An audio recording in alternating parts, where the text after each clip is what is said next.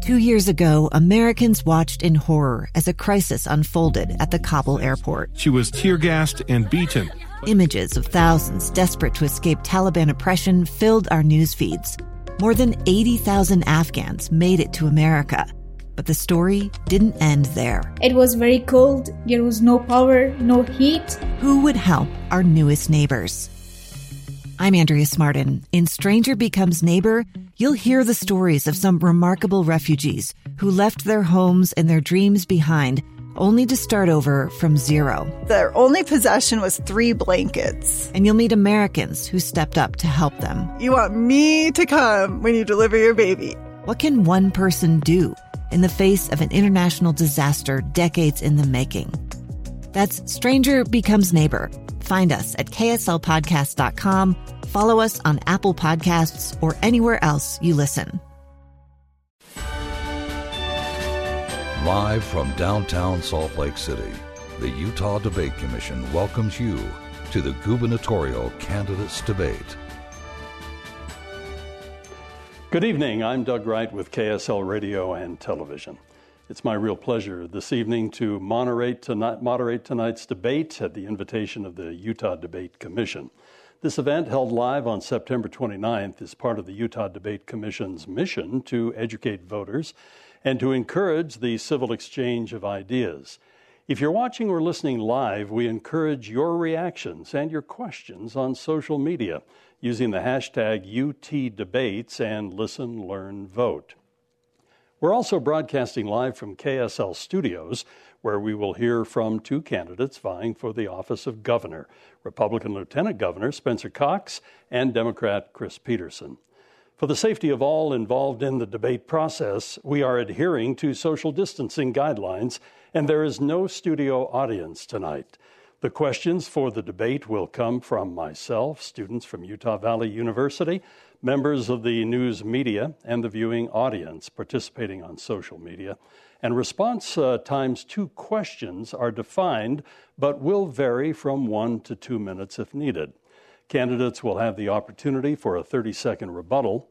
Now, prior to the debate tonight, a virtual coin toss determined that Spencer Cox will provide the initial response to the first question and will alternate who answers first on the remaining questions. And let's get right to those questions now. This to both of you, and it will go to you, Lieutenant Governor, first. If you are elected, certainly you will affect so directly the history and the direction of the state of Utah for at least four years, maybe eight. In the state of Utah, it's not unusual to go even beyond that. But let's talk about two terms. What should Utah look like under your leadership with your administration in the year 2028? And what specifically do you hope at the end of that time period, almost a decade away now, that your administration will be remembered for doing in our great state? Well, thank you, Doug. Obviously, this year has been one for the record books in all of the wrong ways. But the future of Utah is incredibly bright. And, and, if I get the opportunity to serve as your governor, I hope that eight years from now, as we together look back over the course of those eight years and what we've been able to accomplish, again together, it will look a lot like today, only, only better. There, there are certain, certain areas that we will be focusing on. And if not for the pandemic, it's all you would have heard me talking about, but most specifically in the area of education Uh, we lead the nation in upward mobility. We lead the nation with the lowest poverty rate. Those are things that we should be proud of. But unfortunately, not everyone has been able to take advantage of the successes as the best state in the nation, the best economy in the nation over the last 10 years. My goal is that looking back eight years from now, we will show that that prosperity that so many Utahns have taken advantage of over 10 years will also be enjoyed by people in rural Utah, by people in our multicultural communities, by everyone, that equal opportunity to participate in the Utah dream. And now the same question for Chris Peterson. After a Peterson administration for eight years, what will Utah be like and what will you take particular pride in having done? Well, thank you, Doug. Uh, first off, uh, my hope is that after a Peterson administration, we will quickly get through this coronavirus crisis, uh, get that under control, get our economy back on track, and start building our economy, uh, an economy of the future. Uh, in a Peterson administration, I want to focus on making sure that we are no longer dead last in per pupil funding for our public school system. I want to make sure that we have a government that's responsive to the public instead of overturning ballot measures that the public just voted for and replacing them with watered down versions, a government that actually listens to the people and is moderate and also promotes fair and affordable taxes for our struggling citizens. I also think we've got to do a better job cleaning up our air. It's been a problem for too long and we need to make progress. And then last, we've got to make sure that more of our public gets access to the health care that they need in order to stay healthy. We are one of the lower third of states in terms of the number of people who have access to health insurance. We need to do a better job on that. I hope to lead in that respect in a Peterson administration. Thank you. In different times, this uh, debate, this event would have happened at uh, Utah Valley University. So we have some of the students of Utah Valley University asking questions tonight. And let's get our first question right now. Hi, my name is Preston Strickland. I'm a student at Utah Valley University. And my question for both of you is what should the government do about mask wearing among college students because they have clearly not been taking it serious and it is an ongoing problem. We go to uh, Chris Peterson first on this one, and we'll allow 90 seconds on this one. Well, first off, mask wearing is only one important part of trying to get our coronavirus situation back under control. First off, I would impose a statewide mask mandate, of course, with some reasonable exceptions. Nobody's saying that if you're a rancher out in the middle of 40 acres that you need to have a mask on, but wearing masks is one of the things that we do to love our neighbors and to protect one another. The best scientific evidence says that it's likely to help limit the spread of the disease. And what's more, it, we need to have it across the state because one community can seed infections in another community. The virus is all throughout our state. We've all got to work together as a team to get it under control. But it's not just about masks. We also, second, need to decrease the processing time for our coronavirus tests. We still have tests at some locations that are taking two, three days, even a week to get processed. And in the meantime, people don't know whether or not it's safe to go back to work or to school. Third, we've got to make sure that we're doubling, tripling, or even quadrupling the number of contact tracers that are out there. So when we start to get the infection rates down, we can identify where pockets might be flaring up and try to get people humanely and safely quarantined. And then last, we've got to do a better job getting the resources that we need in places where it makes sense for them to go. Uh, we've, I believe, squandered some, uh, uh you know, a lot of money on things like cell phone applications that didn't work. We still don't have N95 masks widely available for our frontline workers. We've got to have the best available technology and use and, and provide it in, in a, in a cost-effective, transparent uh, uh way. And uh, now to our Lieutenant Governor, Spencer Cox, the same question from our student at UVU. Well, first of all, I, I, want to thank Preston for that question because the, the very fact that you're asking that question makes me know that you know how important it is to wear masks. We do have mask mandates at, at all of our colleges and university, and still we have too many young people that aren't wearing their masks. This outbreak that we're seeing right now is being driven by young people, and the New York Times did a piece of, uh, about two weeks ago that talked about how this is happening all across the country in red states and blue states, wherever we have college towns, and of course in, in, in Utah Valley, uh, we have two major colleges, 60,000 students being put together, and many of them are doing it the right way, but, but many of them also aren't. And so we have to educate people. One of the things I love about your generation, Preston, is you, you really do care about people. You care about each other. And, and we know that the virus does not impact people your age as much as, as others. Uh, most of you will recover just fine, and, and, and there won't be any long term repercussions. And, and if, we could, if we could just keep it to, to you young people, that would be great. But here's the problem that, that doesn't work. We know that young people inevitably uh, interact with older people, and that virus doesn't care what age you are, it just cares about finding a host. And so we need your help. We actually just launched a campaign last week, and it was designed by you, by young people, to help other young people understand the importance of mask wearing, social distancing, of taking this very seriously. My message to you, young people, is please Please take this seriously. You care about others. It may not hurt you, but it could kill someone else. I mentioned this at the beginning of the debate, laying things out that we would be taking questions from social media. And boy, we're getting responses. And I might mention, too, before I read Erica Efron's uh, question for both of you, and we'll start with Spencer Cox first. This is the number one thing I've heard, too. And as we have had people participate, the students on the websites and elsewhere. This is the number one thing that people are asking about. And I'll kick it off with this question Will you enforce a statewide mask mandate to help curb COVID 19? Maybe I could add to that if you had the authority today, would you or would you not? And people have asked me all day ask them a straight up question. We're expecting a straight up answer. Will you, would you, if you had the authority today, declare a mask mandate in Utah or perhaps in the orange and fortunately not a lot of red districts? Yeah, thank you, Doug. This is a question we get asked all the time, and let me be very clear. Uh, the last three times I've been asked this, I, I, support where we are today. I support what Governor Herbert has chosen to do, leaving mask mandates to individual communities to, uh, to, to, make that decision. And let me tell you a couple things that I think are really important about this. Um, we have been pushing for masks. I, I have been pushing for masks for months.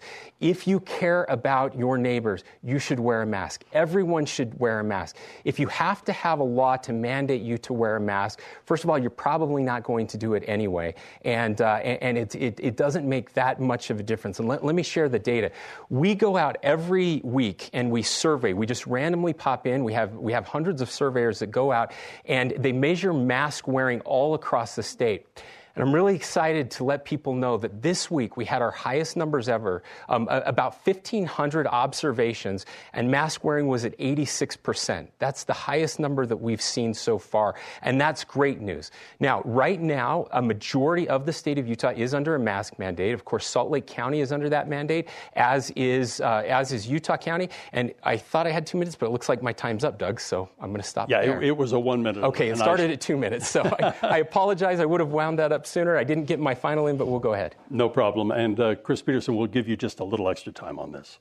Well, uh, thank you, Doug. I, look, I, I, called for a statewide mask mandate back in July. Uh, I would do it today because we've had skyrocketing infection rates. We are now the fourth worst uh, uh state in the country in terms of per capita outbreaks and uh, uh, infections, and, and that's that's that's according to the CDC's numbers, the best available science. We've got to do more to get this virus under control because it's critical for saving lives. And you know, look, I, I hate wearing masks. I don't like my mask. It, you know, it gets foggy. It fogs up my glasses. I don't enjoy it either. But there are a lot of things that we do in a, in a civilized society to take care of one another. We have mandates about stopping at traffic lights. We, we're not allowed to drive 200 miles an hour down the freeway. If you show up to work, you probably have to wear your pants. You know, there are things that we need to do as a society to take care of one another. And right now, temporarily, this will not last forever, but right now, we need to wear masks, and that's why I would require it as a matter of law. Thank you. Again, this has been such a, uh, an interesting question that has been asked by so many. We go once again to one of our students from UVU, and let's hear what he had to say. Hi, my name is Eric Cardona. I'm from Utah Valley University. My question for all candidates is uh, what is your plan of slowing the spread of COVID 19 now that more schools and churches are opening full time despite the rising outbreaks in Utah? Thank you. Uh, Mr. Peterson, let's go to you first, and perhaps we could just f- focus on the churches and our schools. All right. Well, first off, I already talked about a number of different strategies that I think that we need to put in place to get our virus under control, including increased testing, increased contact tracing, increased protective equipment. Of course, we've talked about the mask mandate. With respect to our schools and churches, I think that we need to go cautiously. I recognize that we need to have some schools open because kids need to get that education. Parents need them to go back to school in order to uh, have, have child care. I think that I, if, if I had been in charge, I would have worked with the department the board of uh, the, you know, the education authorities uh, to try to increase a little more gradually, try to focus on the youngest kids first because they're the ones that have the hardest time with distance learning and also seem to have the best immune response to the disease. With respect to churches, I'm, I'm my again I, similar responses. If we can try to do things outside, uh, it's best if we try to go slow and maintain social distancing. Uh, and, and it's critical that we do that, especially in this in this difficult time when so many lives are at stake. And one minute now to Spencer Cox. Yeah, so let, us talk about schools, and I think this is really important. Uh, look, there, there are other things at, at, play here that are damaging to, to our children besides the coronavirus. The coronavirus is absolutely important, and we are taking it very seriously. But, but the repercussions of not having kids in school uh, can be just as significant and, and maybe even worse in some cases. In fact, many of our students are being left behind, especially those in low income area, students with disabilities. Uh, the Salt Lake City School District is the only school school district in the state that has not gone back to in-person learning, and that's a huge mistake. It is it is damaging our kids, and that needs to change right now. We are working very closely with school districts, and there is amazing innovation happening with our teachers. When we start to see outbreaks, we can pivot. Uh, we can go to a hybrid model, and we, we saw this in Pleasant Grove. Once we pivoted to the hybrid model, where kids were only there half of the time and there was more social distancing, they were able to get that under control. This is a dance we're going to have to do over the next few months months to allow kids back in school, but also keep them safe. We're very pleased this evening to have our friend and colleague from ABC4 Utah, Glenn Mills, with us. And Glenn, your question. Gentlemen, good to be with you this evening. Uh, Mr. Peterson, you recently called on Governor Herbert to remove the lieutenant governor from his role with the coronavirus task force, citing in part that you felt it uh, was outside of his area of expertise. Talk more about why you believe it is inappropriate for him to be serving in that position. And in your response, Lieutenant Governor, why do you believe it does fit within your expertise? And two, why do you think it was appropriate for the governor to appoint you to that position in the middle of an election? And to stay in our regular order, we will go with Spencer Cox first, and then Chris Peterson will have the response. Uh, can I defer to Mr. Peterson? It's hard to respond to his arguments against me being on the so choose. Go ahead, if that's okay. Well, all right. Uh, yeah, sure, I'll go first. Look, first off, uh, it's not personal, okay? I, I mean, I, I, genuinely like the lieutenant governor. I think he's a good guy, and I think we'd be good friends, you know, in, in other other walks of life. I, f- I feel like we're already kind of becoming that, or at least I hope for that to be the case. But here's the problem it's not about me, it's not about Spencer, it's about saving people's lives. People's uh, jobs are on the line, small businesses are collapsing. And it was clear to me that our coronavirus response was careening off track. And in fact, it did careen off track. We are now the fourth worst in the country for coronavirus infections, and that's having a, a consequences not just for people's health, uh, but also for businesses, for jobs. You know, people face long term lung scarring in their lungs, kidney damage, uh, uh, uh, heart damage, even brain damage associated with this dangerous disease. That's why we've got to do more, and we need to be listening to the public health experts at the Department of Health to get us through this crisis in the best way possible. And now your response. Yeah, no, I appreciate that, Mr. Peterson, and, and, I think we are becoming friends. And by the way, whatever happens in the next hour is going to be completely bonkers compared to uh, what's happening right now. So I, I, I, do want to say this, though, and, and, this is really important. The whole idea of, of the coronavirus task force and, and, what has followed there is bringing together the very experts he's talking about. Look, we, if you get a chance to be governor, part of being governor or lieutenant governor means that you have to make incredibly difficult decisions. We're threading a needle here. Uh, this this is a pandemic unlike anything we've seen in over 100 years. And we brought together and are still working over 250 individuals every day, the best and brightest in the state, medical professionals, emergency response team that are coming together and making recommendations to the governor who then makes those decisions. That's what's best about Utah, and that's exactly what we're doing. And it shows in our successes, Doug. The best economy in the country during a pandemic with unemployment at 4.1% and one of the lowest mortality rates in the country at 0.6%. Now, again, it hasn't been perfect. We have a long way to go, but we are working together to find those solutions. Our candidates, of course, can ask for a rebuttal. And Chris Peterson, let's go to you.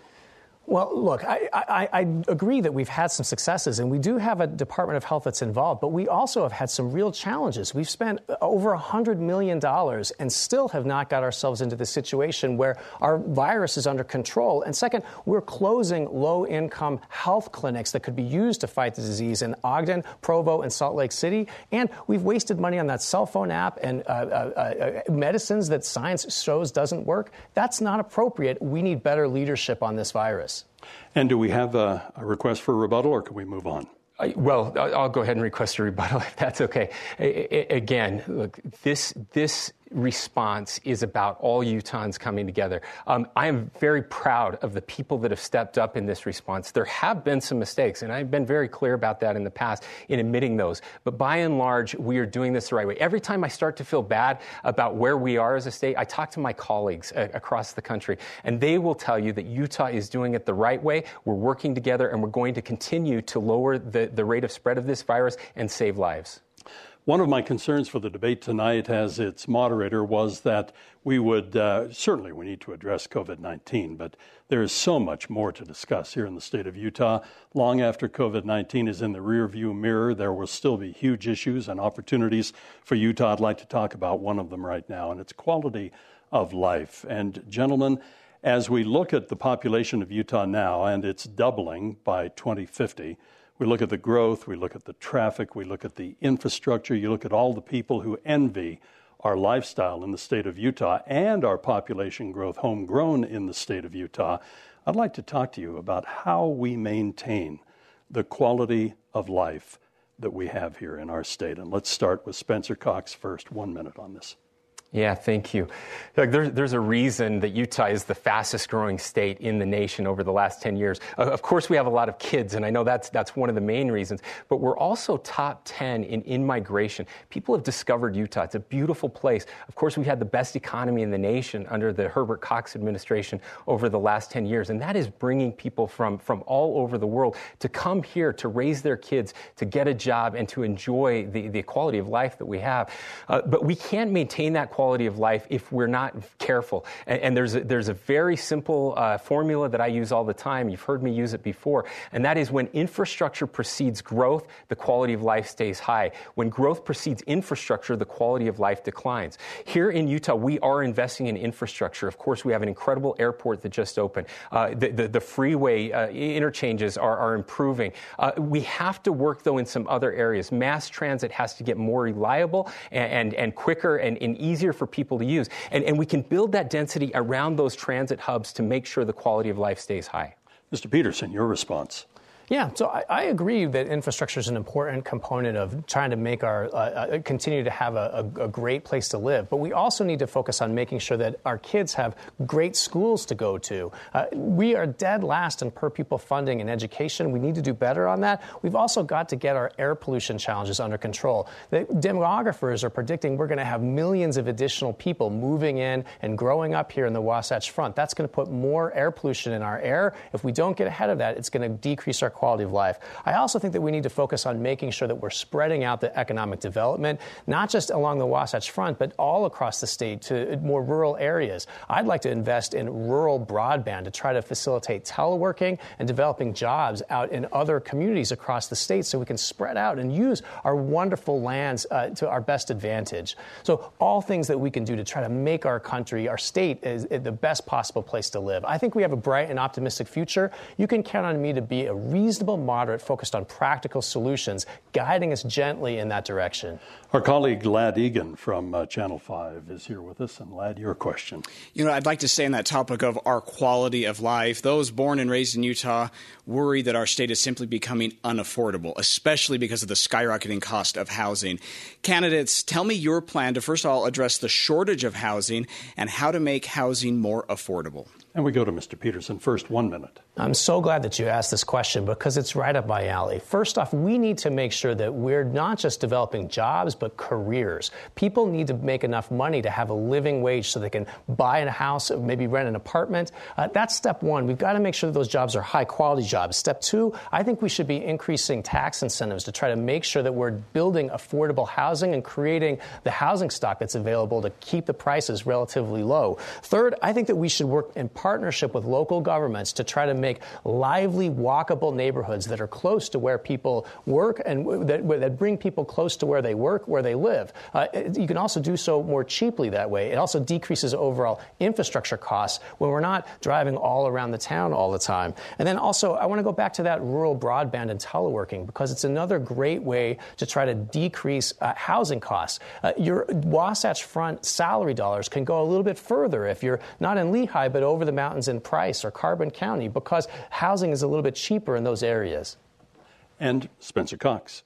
Well, I, I, want to uh, I want to reply by saying I agree with, with much of what uh, what Professor Peterson has said on, on this issue. The rural broadband piece is really important, and as somebody who lives in rural Utah and, and somebody who ran a rural broadband business, this is important. Ninety eight percent of Utah Utahns have access to broadband right now, and we're working very hard on those last two percent. Uh, I've been a big proponent of teleworking. This is a, a huge opportunity for people to live anywhere they want to and continue. This is one of the silver linings coming out of the, this, this COVID crisis is that people are realizing they can work from home and they can be incredibly successful there. But we also need innovation. Uh, over the past year, I've been reaching out and working with, with some of our home builder associations across the state in three areas. Innovation in the way we build homes to, to build them cheaper, um, innovation in the way we finance homes, and innovation in regulatory schemes around, around home building. Much of the price of housing is artificially driven by the way that we regulate home building. Now, it's not up to the state state to, uh,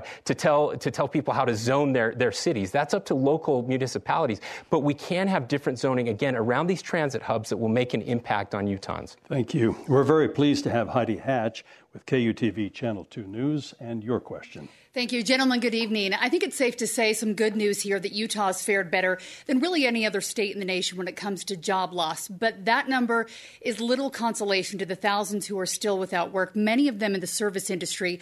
On day one or right now, what can you do to get these 4 to 5% of Utahns who are without work back to work and make sure that those service industry businesses keep their doors open so that when people come back to our convention centers or come back to our parks, they're there and open and ready for business? We have a two minute response, and we'll start with Spencer Cox. Well, thank you for the question, Heidi. And you're, you're, absolutely right. There, there are far too many people right now that, that are struggling to, to make ends meet, that, that have lost their jobs. Uh, it is important to know that we are the best in the nation. We've lost fewer jobs than any other state, and, and that's, that's incredible and something that we should celebrate. But to those who, who are struggling right now, um, we have placed just, just over the past few months $15 million in our trade and technical institutions and our institutions of higher education, specifically for this purpose to help those who have lost their jobs jobs to get new skills. Believe it or not, we still have thousands of jobs, high paying jobs here in the state of Utah that are available today, um, but, but we just don't have the people to fill those jobs. So there is a unique opportunity right now to get more skills uh, to, uh, to get back into the workforce. Now, to those who are in those industries, to business owners and others that are struggling right now, um, we've worked very closely again with the federal government on the PPP loans. Um, Utah was number one in the nation in getting those loans out to businesses, advantage of that so that they could keep their doors open, they could keep employees on the payroll, and, uh, and make sure that as that tourism starts to come back to Utah, that they will be able to have their jobs and provide for their families. But there's even more that we're doing. We actually have brought in Taylor Randall, who's the Dean of Business School at, at the uh, University of Utah, and he is leading our economic response. Um, we have used state dollars uh, to reach out to these businesses. We have, we have uh, teams that are going out and meeting with businesses, taking pledges the, the Stay Safe, Stay Open pledge so that their, their uh, businesses can be safe for people to come back, so that we can increase the, um, the willingness of Utahns who are worried about the coronavirus to feel safe in these business establishments. Uh, so I, am very optimistic for the future. Utah has an opportunity to recover in ways that, uh, that are better than other states. And by the way, just as an aside, we are going to see a renaissance in manufacturing here in this country as supply chains have been broken overseas, and Utah is going to take advantage of that, and that's going to bless the lives of, of thousands of workers across the state. Mr. Peterson, your two minutes. You know, one of the things that I love about our home state is that we're hard workers. We hustle in this town. We care a lot about entrepreneurialism, uh, entrepreneurialism and free markets, uh, and I care about those same things. I support that. But the challenge that we're facing right now has more to do than anything with the coronavirus. That's what's holding us back. In order to have a healthy economy, we have to have healthy people. The reason people aren't going out and shopping, going going to theaters, going to the restaurant in the numbers that they were before is because they're afraid of getting sick, and they should be. 200,000 Americans have perished in this, in this, from this disease. That's more Americans than died in the First World War or that died in every combat operation following the Second World War, including Korea, Vietnam, and all the Middle Eastern wars combined. And it's not just whether or not you die, it's also whether or not you have long term health effects from that. So the fastest path to get people back to work in this state is to get this virus under control. And it's going to continue on after the election. That's one of the reasons that I think you should vote for me to, on this in this election, because I will get to work on that virus and I'll get it under control. But we do have to have a longer term vision after the coronavirus. We're doing a lot of things right. I believe we need to try to keep taxes low, have a light touch on regulation. That's one of the things that's made us successful in the past. I'll continue to do that. Uh, second, we need to bond for shovel ready infrastructure projects right now with rock bottom interest rates that can help spur jobs and get our economy fired back up. I think we need to leverage our research universities,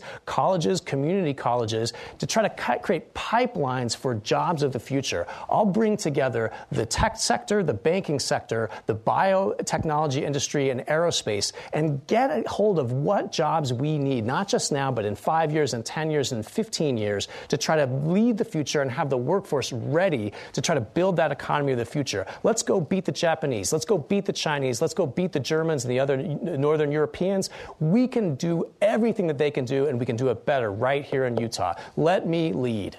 We are nearing the midpoint of our debate this evening, and I welcome you who are now joining us uh, once again to the live debate between the candidates for the office of Utah's governor. As a reminder on social media, please use the hashtag UTDebates and listen, learn, vote. And now let's get back to our exchange.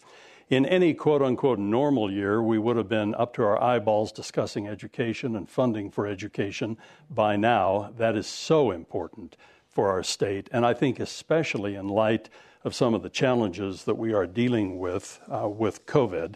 But let's talk about the future and recouping uh, some of the perhaps even ground that we have lost revenue wise there are concerns among many uh, teachers and parents. Are our kids losing ground while we're trying to figure all of this out? But let's uh, get your vision for the state of Utah when it comes to education and especially anticipating some of the budgeting challenges coming up. What are your views on education? And Chris Peterson now. You know, Doug, my great great grandfather, John Taylor, led a wagon train of 1,500 pioneers to this town, uh, to this state in 1847. He became the first public school superintendent, uh, the Speaker of the House of Representatives, the chairman of Zions Bank, and the third president of his church. Uh, but I came from much more humble origins. I was raised by a single parent household, in a single parent household by my disabled mom, and I am entirely a product of Utah's public schools. I, went, I worked my way way through uh, uh, high school and went on to college and graduated from the University of Utah and eventually won a scholarship to the University of Utah. What do we need to do? We've got to increase the resources available. We have the lowest per pupil funding in America, and that's got to change. We've had decades to get it fixed, and it's not getting done. One in four fourth graders in Utah can't read at a basic level. And we need to make sure that we are addressing the highest teen suicide rate in America. To do that, it's going to take some resources. We've cut to the bone in the past, and uh, it's our children that are suffering. I'll do better. Lieutenant Governor, your response, one minute. Thank you, Doug. Professor Peterson is right. We, we, need more funding for education, but I think it's important to point out why we are the lowest funded per pupil state in the nation. There's two reasons for that. One, we have a lot of kids, more kids per capita than anywhere else in the country. That's a good problem to have. But the second problem is, is a lot more difficult. It's because uh, about 70% of our state is owned by the federal government, and the federal government does not pay taxes on that. And in most states, the way you fund education is through property tax. And certainly there's a big component of that here in the state of Utah. Now, when we talk about being the lowest funded state per pupil, that's also not true. There are several schools school districts where the funding per pupil is actually well above the national average. That may be a surprise to, to many of you.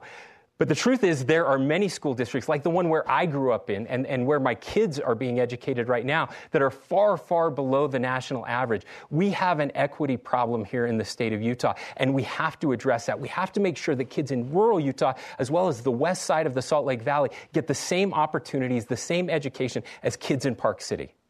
I would like to uh, stay with this topic. Education is so important. And I still think, uh, anticipating talking with our legislators, talking with many of our business people, what the, the tax revenue might be, what some of the shortfalls might be, some of the challenges in the upcoming legislative session. Uh, and one of you will be presiding over what's happening on Capitol Hill at that time and giving your State of the State address. We also have Amendment, I believe it's G, uh, on the ballot. And for those not familiar, it's in your voter pamphlet, by the way, online. But shall the Utah Constitution be amended to expand the uses of the money the state receives from income taxes and intangible property taxes to include supporting children and supporting people with a disability? This is kind of a lot to talk about, so we are going to allow two minutes on this one for each of you. And again, the budgeting issues, the amendment, I've had some people report they're having a little heartburn over the amendment now, fully supported it, but now they're concerned about some of the revenue and budgeting issues. So, Spencer Cox, uh, let's start with you in two minutes. Thank you, Doug. Look, it, there's something that, that everyone needs to realize about the coronavirus and budgeting. Yes, we have taken a major hit when it comes to revenues that are uh, tax revenues, your, your payments that are coming into the state of Utah and, and, elsewhere. But again, we're doing better than every other state. We called a special session of the legislature to deal with that budget shortfall because unlike the federal government, we, we have a constitutional obligation, a moral obligation above and beyond that to balance our budget. And here's what happened. We balanced that budget, and guess what we did not cut? Education. In fact, we had a 2% increase in education funding in the middle of this, this, this pandemic and, and, and recession. No other state in the nation can say that because no other state in the nation was able to do that. That shows the priority that we have together with the legislature for education funding. Now, there were promises that were made to, to teachers, to educators, to parents uh, during the negotiations on Amendment G. And as your governor, I will make sure that those promises are kept. It's absolutely critical that education funding is our first and foremost priority. Now, we have had the largest increase in education spending in our state's history over the past five years. That's something that we should all be proud of, but there is so much more to do. One area that I've, just become focused on is the way that we build buildings. Uh, if you look at the, at the new schools that are being built, we have these perverse incentives in there that that, that this money can only be used for, for these new palatial schools and can't be used for things that matter, like paying our teachers, making sure that our children have the supplies that they need. That has to change. There are better ways to do this, better ways to manage the building of schools. Let me just give a couple examples. We are seeing new high schools in the state where, where districts are spending over $150 million for a high school. It makes absolutely no sense. There's no reason to do it. We can build better, more efficient schools, and we can use that money to provide for for the needs of our students, and most importantly, to pay our teachers more and solve the teacher shortage that we are facing right now in our state. Professor Peterson, your two minutes. Yeah, so first, I'd like to go back to what the lieutenant governor mentioned about the equity problem in the funding of our public school system. And I agree that there are some equity challenges, but across the state, for state funding, we actually have a fairly equitable distribution of resources. But I want people in Bountiful, in Sandy, and Draper, and areas of Lehi and Provo to listen very carefully. I think what that was say, what, what he may have just said was that he wants to take funding from your local school district district and transfer it to other places around the state. I, I don't believe that what we should be doing is having our kids fighting over scraps. Across the board, our state has the lowest per pupil funding in America. We need to get everybody up equal and then add additional funding to it to try to win the future. Let's stop trying to compete with New Mexico and with Mississippi. Let's get out there and compete with Connecticut and with New York and Massachusetts and some of the other states that have the top performing students in the country. That's the future that we want for our kids. And I get that it's hard. I know that we have a problem with public revenue from our publicly owned lands because the federal government owns a lot of it, as do we. We have large families. I have three kids. I love them, and I'd be, welcome another one. That's part of our culture. But we also have a vibrant, diversified economy, and we have the resources in this state to actually fund education for our kids. It's not the Democratic Party that has failed to do that. It's the majority party, and it's time for a little bit more balance, a little bit more forward thinking to try to get the job done. Last, on Amendment G, this is just another example of a strategy to try to pit one group against another. What it does is allow disabled families, uh, di- disabled funding for disabled kids, to tap the revenue from our income taxes, which since the 1930s has been dedicated exclusively to public education. My concern is that it's going to start to create competitions between disabled people and the public school kids. Let's just fund both of them, and let's. So I think at this point, I think the deal has been broken, and we need to. I'm going to vote against Amendment G.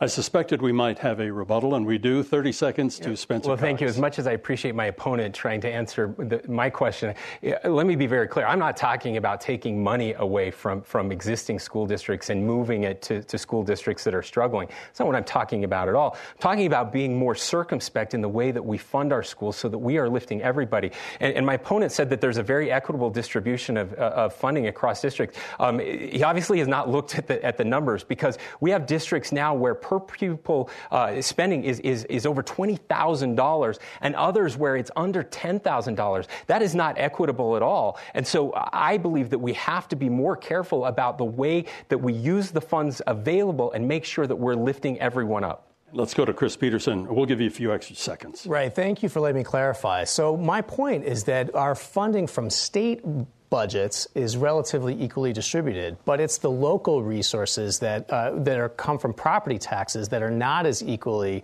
distributed distributed across the state. And so, how is it that you would equalize out the funding when it's the local sources of revenue that is creating the disparity between the two? We would have to go in and tap that local source of revenue and transfer it to somebody else. Or I don't think that you have a practical solution to address the equity problem. But look, I agree with you. Equity is a big challenge. You know, I grew up out in, on the west side in a very underfunded school, and I want to try and make that same challenge, uh, rise to that same challenge as well. So, about that, we can agree. With the conversation that has unfolded here, could I just ask what I think is a somewhat obvious question? What kind of a tax increase are we going to need in order to get to where we need to be in the state of Utah, or do we not need a tax increase? And I think we'll go to Mr. Peterson first on this. Well, first off, I, I, I, like low taxes. I don't want to raise taxes. But the biggest challenge we have in our state is that we have a, a regressive tax system where if you add up all the different sources of revenue, whether that's income tax, property taxes, sales taxes, use fees, Poor and low to moderate income families pay a disproportionate share of their wealth in comparison to the very wealthy.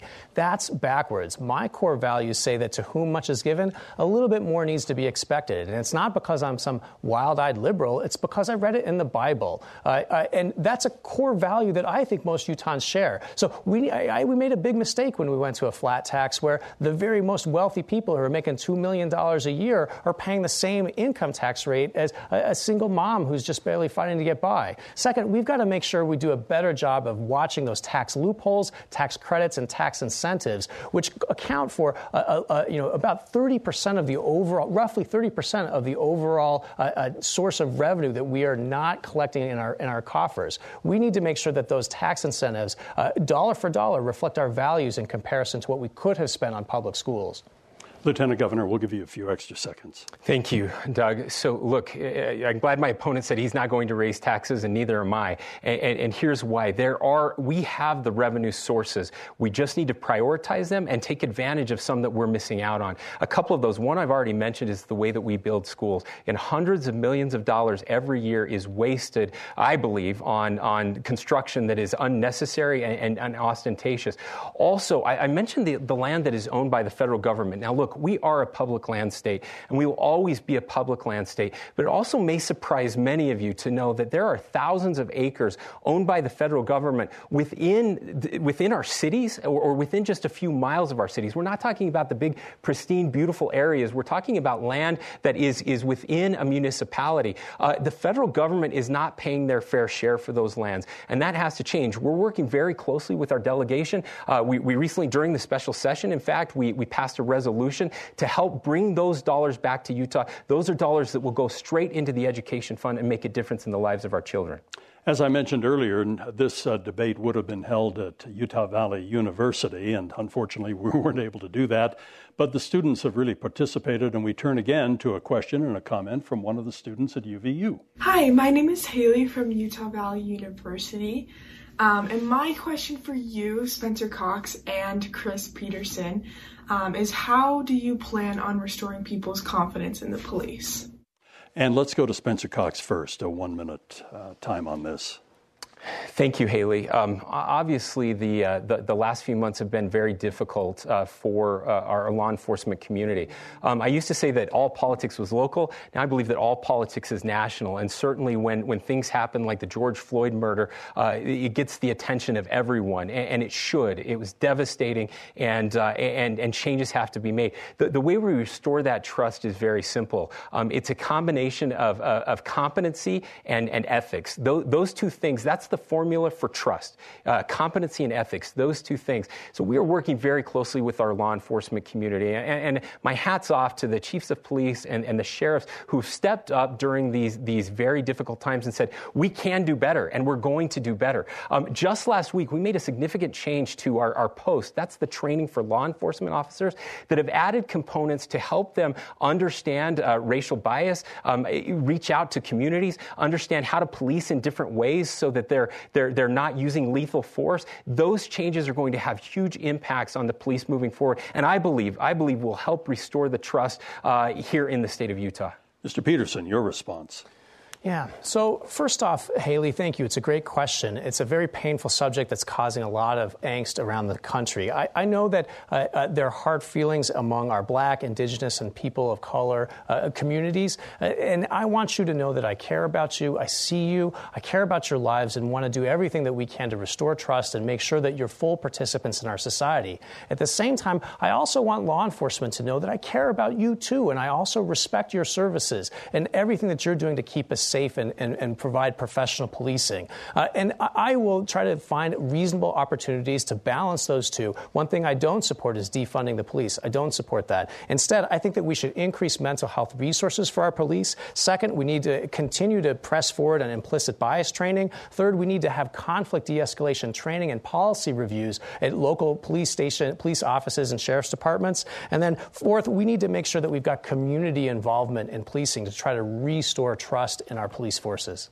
And our friend Ben Winslow is here with us from Fox 13 with a question. Ben? Let's go back to taxes for a quick second here. I want to know what your thoughts are on the food tax. Should it stay or should it go? And before you say, oh, that's a legislative function, it doesn't matter to me. If elected, would you march upstairs and talk to the legislature about it? And what would you say to them? We go to Chris Peterson first, one minute. I'll do a lot more than march upstairs. I, I, thank you for the question. You know, if you understand nothing about my career and my life's work, it's been all about trying to make a difference in the daily lives of working people. And that means getting a fair shake in business, getting a fair shake in, in their jobs, and also getting a fair shake from the government. I already talked about the regressive tax burden that we have in our state where low and moderate income people tend to pay a disproportionate share of their wealth. How did the majority party of our state respond to that?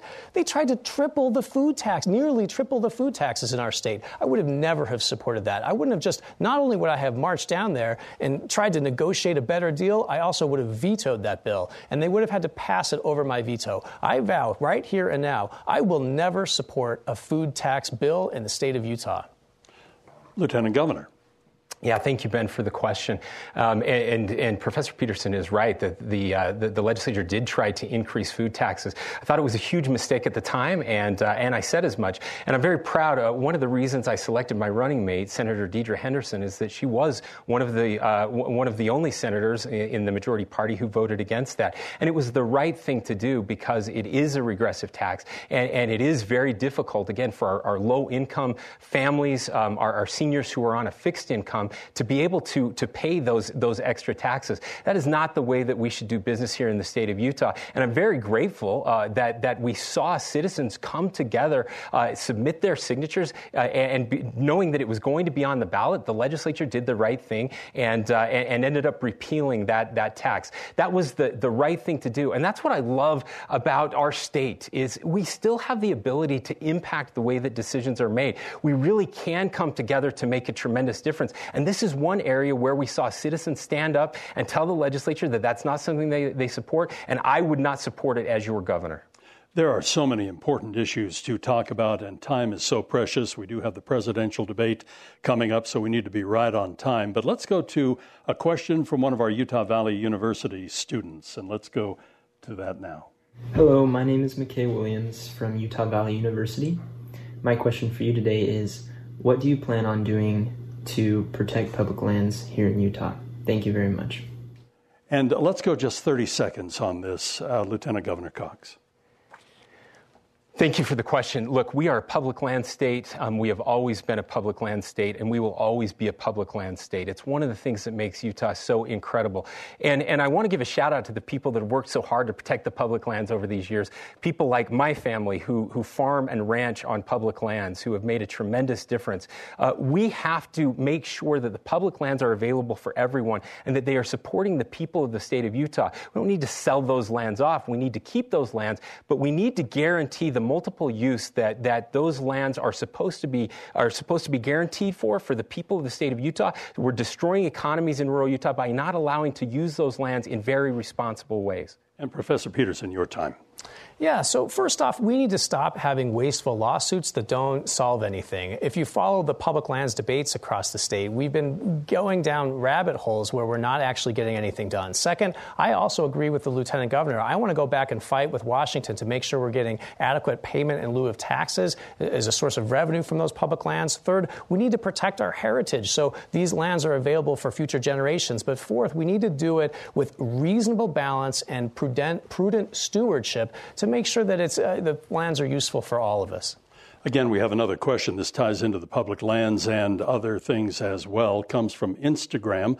And do you have a long term plan for water in Utah? Does anything need to be done to Utah's forests to present the large fires like we are seeing in California? And what are your plans for taking action on the fires we are currently having? And Professor Peterson. Well, I'm so glad that you asked this question. It raises the one of the greatest challenges that I believe we're facing as a society, and that's climate change. Part of the reason that our water levels are going down is because we're in a long-term drought that is a result of the changing climate that we have all around us. That's also putting pressure on our forests. What will I do? I'll try to transition to a green, energy economy. I'll try to uh, have better forest management, and I'll also try to make sure that we're developing our water resource infrastructure to make sure that we've got water available for agriculture as well as our growing population. And Spencer Cox. Yeah, in 30 seconds. Wow, this is a this is an hour long answer. Um, look, uh, water is the single single greatest limiting resource that we have here in the state, um, and, and, so there's a couple things we have to do. We have to develop the new projects like the Lake Powell pipeline that, that, are on the books and are going to happen. We we need conservation and much more of it, and, and, this is critical. We actually have plans out there going out to 2050. You can get on the state's website, look at those plans. They're amazing. They'll answer this a lot quicker than I can in 30 seconds. And then forest management is critical. The federal government, the environmentalists have absolutely stop forest management in ways that, that are compounding the impacts of these giant fires that we're seeing uh, across the country and here in the state of Utah. Normally, these questions we're asking here at the very end would be at the very first, but with COVID, it's a little different. And again, this will be a short response. So maybe I can phrase it this way When it comes to our air quality, what is the number one thing that you would prioritize to improve our air quality here in the state of Utah? And we go to Spencer Cox. Well, the good news is um, over the past 10 years, because of the efforts that we have made and industry have made and individuals have made, our air is 30% cleaner now than it was just 10 years ago. That means we're on the right track, but we still have further to go. The truth is that about, uh, about half of our emissions that make for dirty air come from tailpipes. That's where we need to make the biggest impact. Again, investing in mass transit is going to be huge for that. Investing in electric vehicle infrastructure is going to make a huge change there. And, and working to make sure that all of our refineries are producing tier three gasoline gasoline, which burns um, about 80% cleaner than, than the gasoline that most use now. Chris Peterson. Uh, some similar answers. First, we've got to get our Tier 3 gasoline uh, spread across the Wasatch Front, which has lower sulfur emissions and protects uh, uh from, uh, uh, from, from air pollution. Second, we need to more quickly transition to plug in hybrid and electric vehicles and facilitate that infrastructure. Third, we've got to transition to clean green energy, including rooftop residential, commercial, and government solar power, as well as the third highest untapped resources in geothermal energy in America. Thank you for your very succinct responses on these very important questions. And now we're to the uh, final moments of the debate and the final statements. And because of the flip of the virtual coin, it's uh, we're going to Spencer Cox first. Oh, Chris Peterson. I'm sorry, Chris Peterson. Uh, I'm sorry. What was, was the question? It's, it's your, oh final, final statement. statement. Yeah. Yes. Right. Well, look, I, so thank you, Doug. So, look, we have so much to be proud of in our state. I love this state, and I want to serve it uh, as, a, as an honest and forthright public servant.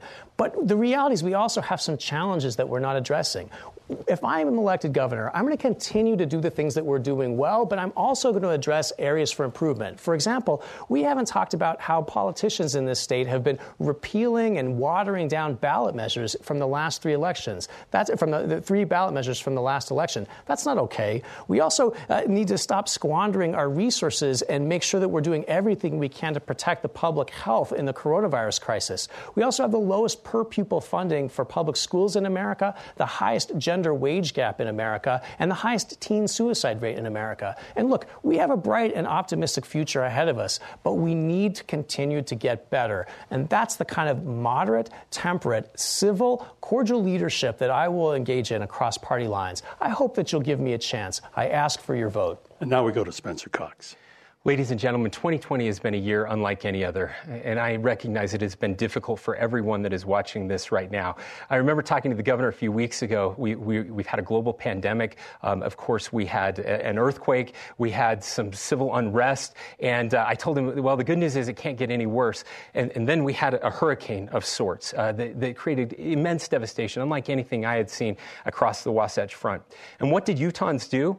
They came together Operation Firewood Rescue, and they took 10,000 volunteers and millions and millions and millions of pounds of firewood to our Native Americans who desperately need it. That's what Utahns do best. Um, I hope tonight what you've seen is the best of Utah. Uh, uh, this idea that we can have civil discourse, that we can disagree without being disagreeable, because you're about to watch something that is very, very different than that. That's the best of Utah. As your governor, my promise to you is that we will continue to do the best of Utah, to be the best of Utah, and to show the rest of the nation that there are better ways to solve problems and lead the nation out of this crisis and any other that comes our way. And our thanks tonight to Spencer Cox and Chris Peterson for their time this evening. And thank you for those who asked questions, including news reporters, our Utah Valley University students, and those submitting questions on social media. And a special thanks goes to the Utah Debate Commission co chairs, Karen Hale and Wayne Niederhauser, and Executive Director Nena Slighting as well. And uh, particular thanks to the many broadcast stations who brought this debate to you as a public service. The Utah Debate Commission would also like to thank the sponsors of tonight's debate the Larry H. and Gail Miller Family Foundation and the George S. and Dolores Dore Eccles Foundation. And stay tuned for the first of the presidential debates between Donald Trump and Joe Biden. Then on October 7th, the Utah Debate Commission is proud to partner with the U of U to present the vice presidential debate between Mike Pence and Kamala Harris. And on October 12th at 6 o'clock, the Utah Debate Commission will host candidates for the 4th Congressional District. Please plan now to participate in the election process by mailing in or casting your ballot on or before November 3rd. In Salt Lake City, I'm Doug Wright, thanking you for viewing and joining us for tonight's debate and have a good evening. A gun in the face. Then all of a sudden, they all kind of lined up. They pointed their guns at me. And this is the point where I thought, I'm going to die today. Started two years of horror for an American in Venezuela. They said, You need to give us your phone and get ready because you're coming with us. I'm Becky Bruce, and I spent a year researching and piecing together Josh and Thamy Holt's story about their ordeal in a notorious prison. That's when everything started to turn bad. We had another pound on the door. Boom, boom, boom. And there was the police once again. You can binge all of the episodes of Hope in Darkness on KSLPodcasts.com or wherever you get your podcasts.